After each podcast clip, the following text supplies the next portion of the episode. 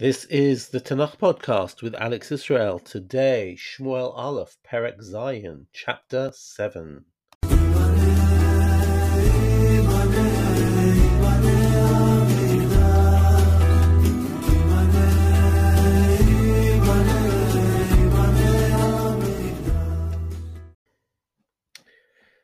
In today's chapter, David requests from God, or rather from the prophet, that he be allowed to build a Beit HaMikdash. His logic is quite sound. He says, Re'ena anochi yoshev bebeit arazim va'aron elokim yoshev betoch He said, I'm sitting in a wooden palace.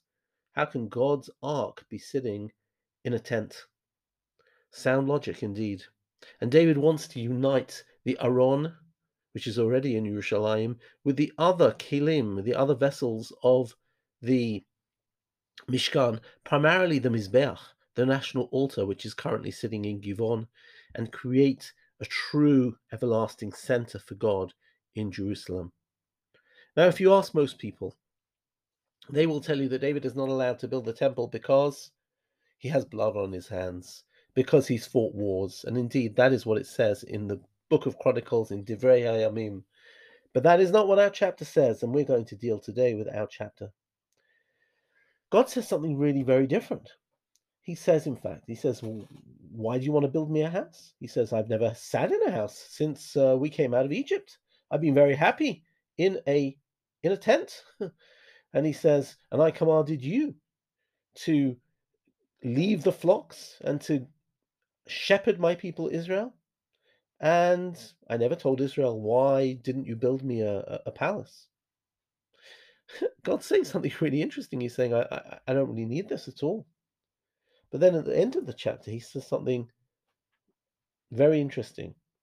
He says, um, and I'll read this. He says,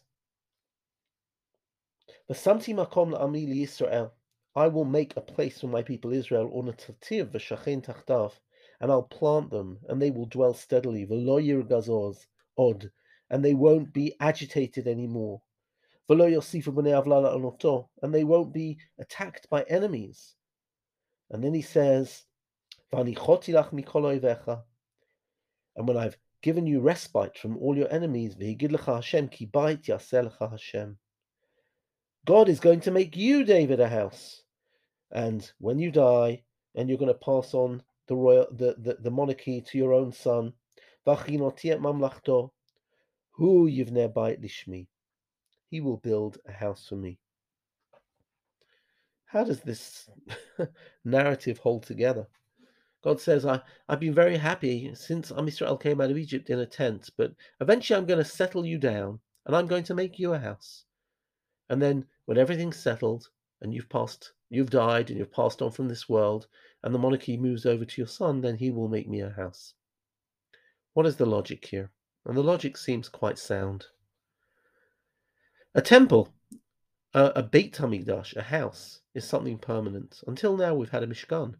A Mishkan is a tent. It can be moved from here to there, from there to here. And it would seem like God's residence is reflective, is in a sort of like direct relationship to Bnei Israel. When Bnei Israel are in an unstable state, when they are in a fluid state, God is correspondent to them, and He is in a tent too he also remains in a fluid state, being able to move here or move there. However, only when we reach permanence and a state of calm and shalom will God be ready to move to a permanent residence. Now, David has uh, overcome all of his trials and tribulations with Shaul. He's overcome seven years of a split kingdom and he's established Jerusalem as his capital. But God's saying, this kingdom will not be stable until what? Until you are able to pass on, until you're able to have your son succeed you. A, a monarchy is not a monarchy unless there is a dynasty, unless you're able to pass on to your son. And when we have that sense of continuity, then that will give political stability to the nation. It's interesting that it seems to me that to build a Beit Mikdash, we need that stability. You see, if the Bet Mikdash is going to be a place for God to be displayed to the world and a platform for God to be able to be um, broadcast further than just the Jewish people. If the Jewish people are in this sort of unstable state, suffering from different wars and constantly invaded, that's not a platform that anybody's going to take seriously. But once the nation reaches a state of calm and stability, and once politically we reach the ability to have a, a, a sense of a robust um, succession, then Hashem is ready for a mikdash. And this is a whole difference. The, the, the center here is the word bayit. Hashem will make you a bayit, and when you have a bayit, you will be ready to make a bayit for Hashem. Fascinating to think that the Beit Hashem relies on a sense of national stability um, and not necessarily ethics, or not necessarily other things. Maybe that's also an ingredient, but that's not what is said here. So that's the real answer. That's the real key. I'll just mention one other thing about this chapter since we've got a couple of minutes, and that is a lovely little tidbit about the beginning. You know, God turns around to Natan the prophet and says to him, You know, I'd really like to build a Beit HaMikdash for God. And Natan says to the king, God is with you. Go, whatever's in your heart. Sounds a great idea. But then the text tells us in Pasuk Dalet, Vayhi balayla ahu, but that night, Natan went to sleep and, and God appears to Natan and says, No, no, no, I want you to tell David. And he gives him the whole message.